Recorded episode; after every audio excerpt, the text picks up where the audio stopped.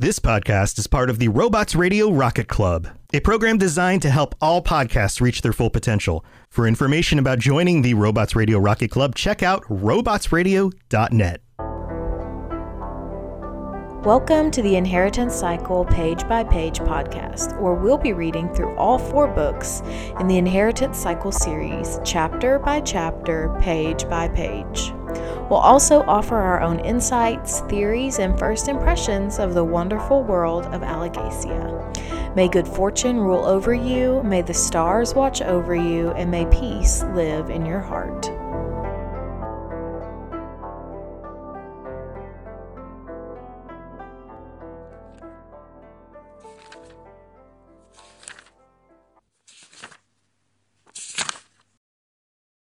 Hello, and welcome to the Inheritance Cycle Page by Page podcast, where we talk about the Inheritance Cycle or the Eragon books. I am one of your hosts, Austin, also known as Teacup. And I'm your other host, Shelby or She Cup.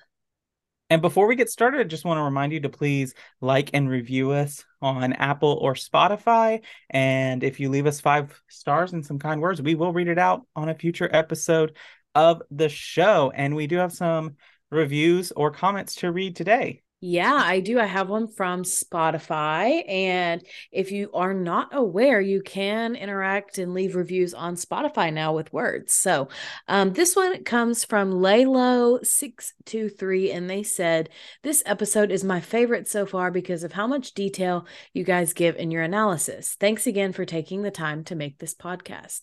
And thank you so much for taking the time to leave that awesome comment. Yeah, thank you so much. And so, uh, with that, I think we can go ahead and get started.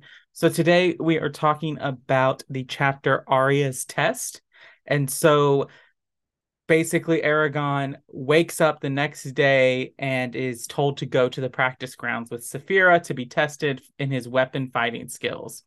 As he meets with Frederick, the weapons trainer, they start to begin to test him in combat, but the twins interrupt with their request that he train them with magic first. And so there's a lot of conflict that happens there. And they basically say they want him to test before he's worn out. Um, and so the twins are basically like, okay, you're gonna join our group or not? Like, what what are you gonna do? And Eragon basically says, no, I don't want, or he doesn't basically, he does say no, I don't want to do this. And so they proceed with the test, and they're asking him to do kind of the simple things that Brom taught him to do when he was first starting magic, but they are interfering with his magic by trying to prevent him from accomplishing the task or wear him out with his strength.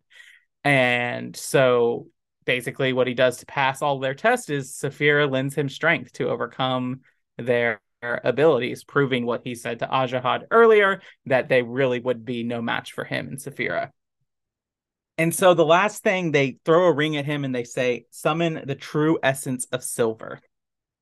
And so he he tries to figure out, but he does kind of figure out, okay, I'll just say the true name of silver and try to do this.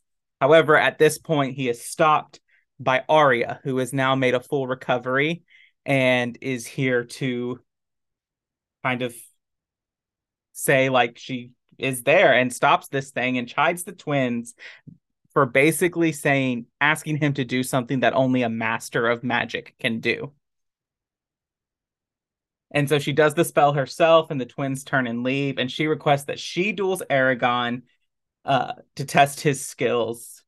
Eragon has a moment where he says, Okay, I'll go easy on her, but quickly learns that that is a mistake because Arya outmatches him in every aspect of sword fighting. And so they fight for a long time, but he passes the test um, for that.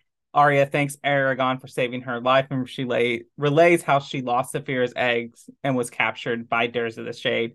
Uh, she tells him that he needs to train with the elves soon. And then lastly, Eragon goes to visit Murtagh and finds that his friend is actually being treated rather well with large meals and books to read. Uh, he had been worried about him in a cell somewhere, um, but he wasn't there. And they kind of talk about the past couple days and talk about the events going on. And so, yeah, you know, he was worried about Murtagh, but Murtagh is living his best life. I know, right? I loved that. Um, it was a really good part of the chapter and i just thought it was really cute how like eragon was really concerned for his friend and everything and then he walks in and his friend's like i got life better than you do bro yeah so it was really funny so before we can we can talk more about that but what were a, a lot of action in this chapter so what were your thoughts well i have a lot of thoughts um just so so much happens um i just I hate the twins first and foremost. And this chapter just kind of solidified that for me. I mean, I already hated them, but this was like, okay, we're etching it in stone now. Um, but I guess before we get into my thoughts, I just I have been feeling confused because I don't really understand who the twins are and why they seem to have so much power in the Varden because like also it seems like Ajihad doesn't care for them either. So are they beholden to him? Are they someone else? Like do they have something over Ajihad or they like I don't understand who they are, why they're there and why they seem to have so much power over every single other person that they interact with.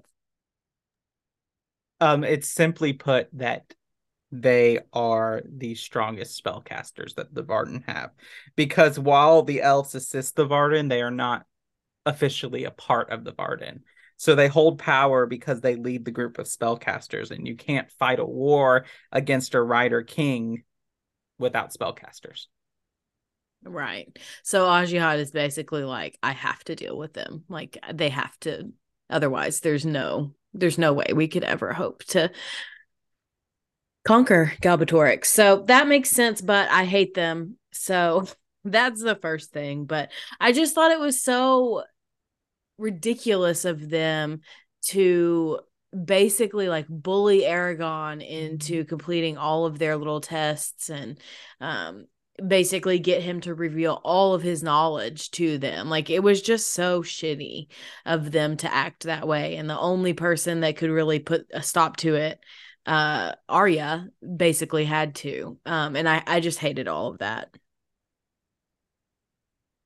Yeah, I mean they're not I think it just goes to show again this point that like just because the Varden it, are fighting the Empire does not mean that all of them are good people. Right. I know I know that. True, but also um you know, I think we see a lot like a lot, a lot of character development in Eragon during this fight because I feel like Eragon from chapter 10, chapter 15, chapter 20 Eragon would have just like barreled through. But this Eragon, we do see him really reflecting on what their motives are and like figuring out okay, they're trying to get the ancient words that I know from me. They're trying to get my knowledge. So I'm going to be as quiet as possible. I'm going to use as few words as possible. And so I think we see a lot of that growth in him um, in that way, where it's like the old Eragon would have just continued on. Yeah, definitely. I definitely think that you do see a lot of growth in here, and that's a really good point where you're sharing there. And so I just really liked that chapter. I liked that Eragon is thinking strategically and that Brom's training didn't just go completely to waste. Yeah, absolutely. So after the twins, you know, Eragon and Arya go to fight, right? And it was so funny to me and it's so frustrating at the same time because Eragon like, while he has this huge character development, right on the other side of it, he's like being the same kind of like chivalrous almost guy. Um, and he's like, oh, well, during this fight with Arya, like, I will soften my blows so that I don't hurt her. Like, that's a direct quote from the book. I just wrote, sir, in my notes. Like, you are not no, that's not how this is going to work. Number one, she's an elf. Number two, even if she wasn't an elf, even if she didn't have like superior magic and fighting to you, she also has been trained in fighting for a lot longer than you. So why do you think you're going to be better than her? Uh, yeah, it's just Eragon having his own biases kind of going in there. It's like, oh, I'm going to be a gentleman thing. And like, no one has really posed that much of a threat to him before unless they've been in a lot of large numbers. And Arya quickly shows that, like, oh, you sweet summer child, you know nothing. Right. And it's so funny because at first he's like, oh my God, she's so much better than me. He's like, okay, I have to preserve my strength. I have to do this. And then, like, a little bit into it, he's like, oh, she wants to know how good I am. Like, I can show off. And then they have this excellent, magnificent, beautiful fight that everybody else notices and is so like top of swordsmanship that everyone else stops everything they're doing to watch them just in awe. Yeah. And it's like Eragon, if you had gone into that way from the beginning, like, okay. Not that it really hurt anything. It's just, you know, we take constantly three steps forward in character development with the Eragon and then like two steps back. Right. It's just really interesting to me because they do all this and then when they're done, everyone's like that was the greatest that was the greatest sword fight we've ever seen in our entire life. And like you're amazing, you did so well and everything and Eragon's final response is, but I lost. Yeah, exactly. Like Eragon, I thought you just realized that it wasn't about winning. Like you mm. you just had this realization that she wants to see how good you are, not she wants to beat you. It was just funny to me about and it just shows to me Eragon's character and where that still is of like, you know, when Brom was like, You I've taught you everything you know, like you're as good as I am and there's only a couple people who are better than me. And Eragon's first response was like, How do I become better than them? And Brom is basically just like practice and experience. And mm-hmm. it just shows that Eragon is never satisfied with people being better than him. And I do think that that is an honorable character trait to have because it's going to push him to always want to be better and always improve and always grow. And I think that that is one of the hard hardest things about adulthood is becoming stagnant in everything work relationships finances your life just everything. Um so i don't think that's a problem eragon will ever struggle with but at the same time it's like bro just take a break like just just chill for once in your life. Not everything has to be a competition. Right. Right. Um i don't know if you wrote any notes about this but i noticed and just cackled this time in my little overview of Saphira's response to Eragon about his thoughts about Arya. He's just like, You enjoy her form, don't you? Yeah, it was pretty funny. I wrote Eragon has a crush on Arya. Lay duh. We've known that since like the third of the way through the freaking book. Yeah. it was just really fun. Doesn't doesn't Saphira say something like she's rather shapeless or something like that? I can't remember the exact quote. Yeah, I don't remember the exact quote either, but she does say something that's like vaguely insulting to Arya, and Eragon's like, "Oh my god, you're jealous." Yes, it was, which just, is just funny. It was a funny interaction. It was, but let's move on to Arya and Eragon's conversation that they have away from everybody else, because that's like really one of the most important things that happens in this chapter and they finally get to talk and talk about like everything that's happened because literally everything in the whole book has happened and they haven't like told each other about it yet. Yeah. Um this is the first time we've like seen Arya awake. Mhm. Mhm.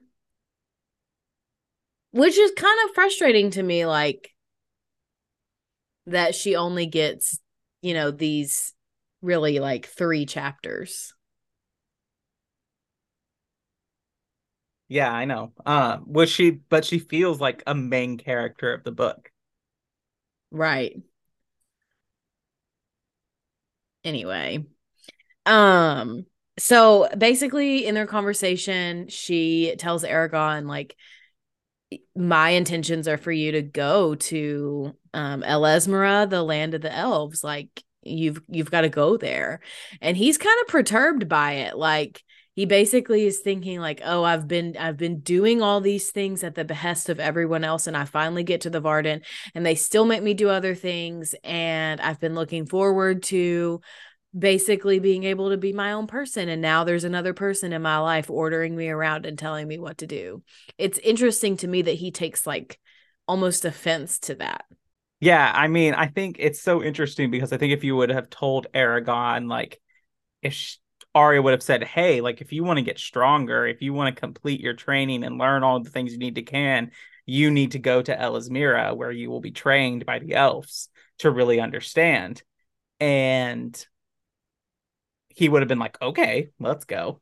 But the fact that she's presenting it as like, this is what you have to do, mm-hmm. he's like, oh, well, now I don't want to do that. Right. Which I think just goes to show like Arya and Eragon don't know each other. Um, and I think it's easy for us to think that, oh, well, they've been around each other for so long since Gilead, but she's been passed out, um, basically barely surviving. And so they don't know each other. And I think Eragon even falls into that trap of thinking they know each other because he's been around her for so long and like he's been healing her wounds and taking care of her, but they don't know each other at all. No, they do not. And it's going to show up in other places too. That like cool. Just both of them misunderstanding each other and misunderstanding their what they mean to each other. Mm-hmm. Well, that's interesting. But anyway, let's keep moving um because we've got a lot of things to talk about. So like we also learn Brom basically tells you or tells Eragon like, you know, you shouldn't let anyone know your real name. Like you sure your true name. You shouldn't let anyone know that unless you trust them wholeheartedly. And even then, you need to be careful about that. And he doesn't really explain the nitty gritty of why. But in this conversation, we get the exact reason why because a master magic user can basically use spells in the ancient language to dominate you and do whatever they want, make you do whatever they want. And so uh, that's part of the spell with the twins that they tried to get Eragon um, to do.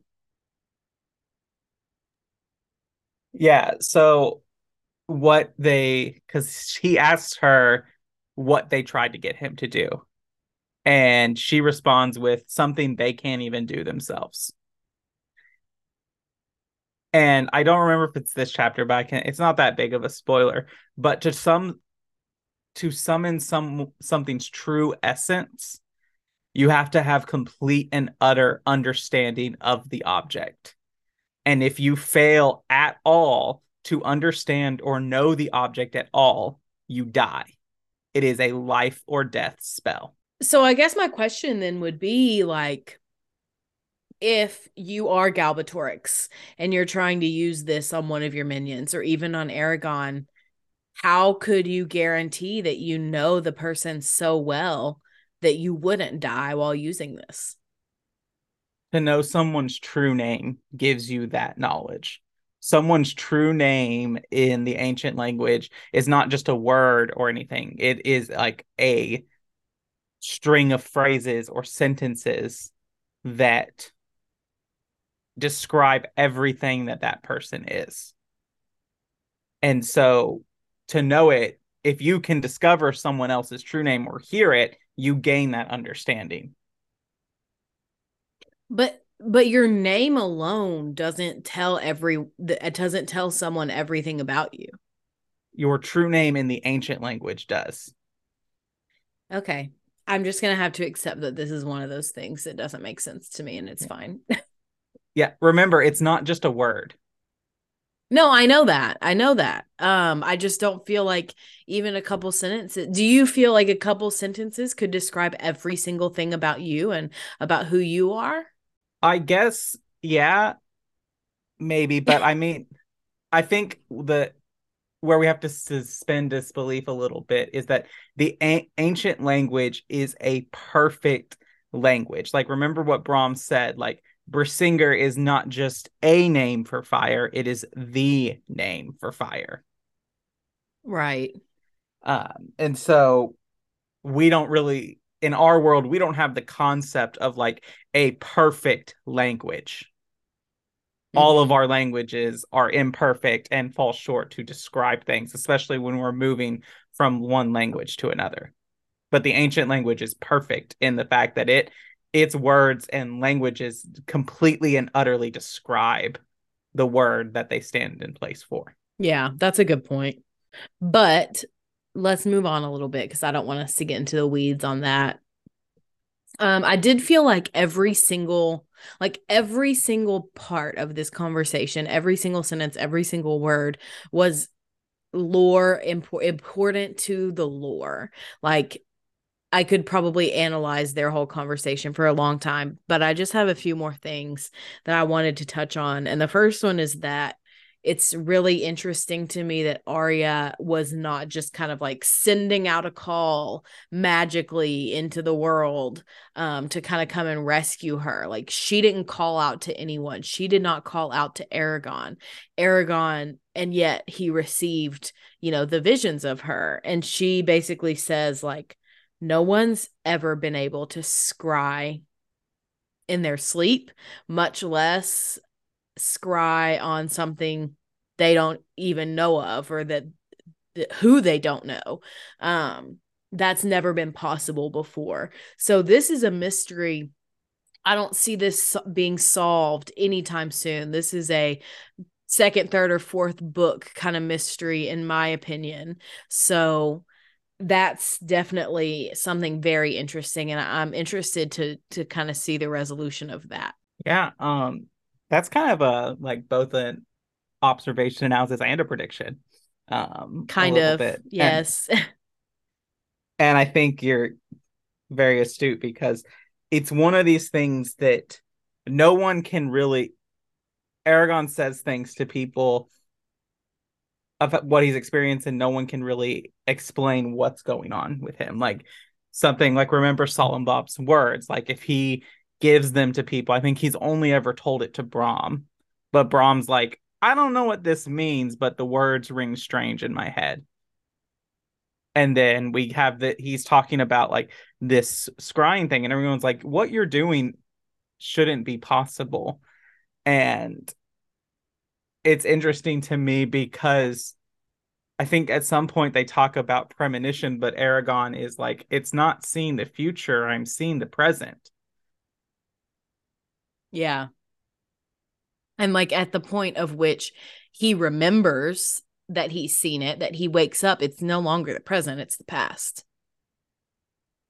Yes, and that he is a- then able to scry that. Like he goes up and he scries Arya later, which is another kind of thing that because you can only scry things that you've seen.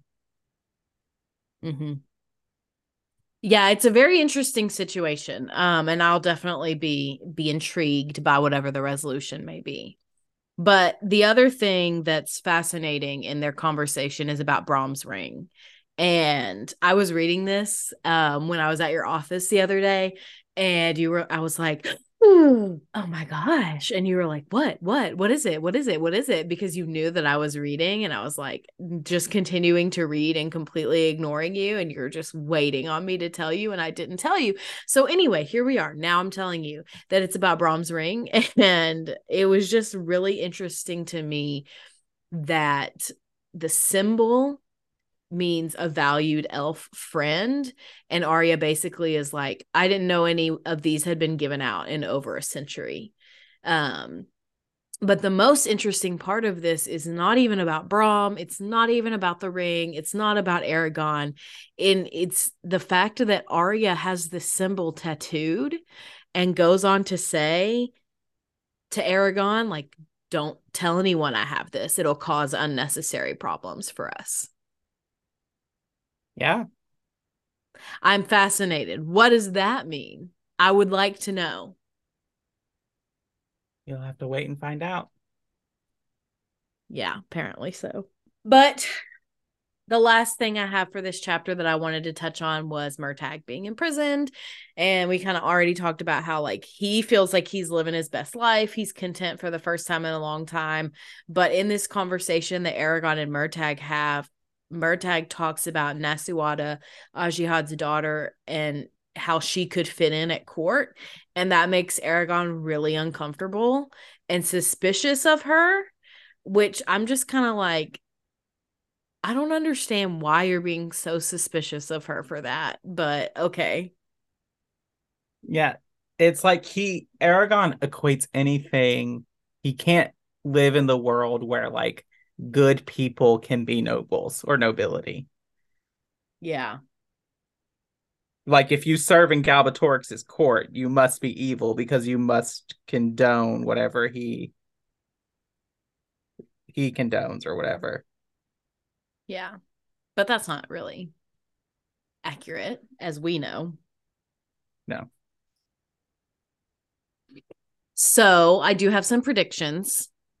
Um, the first one is kind of simple. I do believe that Eragon will have to use Brom's ring whenever he goes to the land of the elves.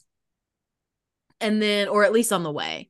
Um, and then the second one that I have is that I think that Eragon and the twins I think there's something there that we're not getting. So my guess is probably that they're going to fight or they're going to do something off in the next couple of chapters. I don't know, but I think there's going to be conflict. Well, yeah. Um very interesting predictions. And I think that, you know, there is an astute kind of thing here of, you know, the twins are you can't slight people who are powerful without it coming back to bite you eventually. It might not be the, that day, but it's going to come back in some way or another. Are you talking about Eragon sliding the twins or the twins sliding Eragon? Both. Yeah. Um, and so yeah, I think yeah, we haven't seen the last of the twins, obviously. And so Definitely that's not. good predictions. Um, and yeah, Brom's ring. Keep tracking Brom's ring. I will. All right. Well, you don't have anything else? Nope. All right. Well, if that's all you got, let's uh, wrap it up. Thank you all for listening to the Inheritance Cycle Page by Page podcast.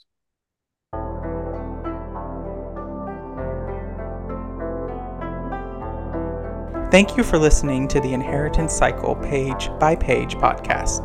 Follow us on Twitter at Inheritance Page or email us at inheritancepage at gmail.com. Make sure you join us on Discord in the Cups Podcasting and more.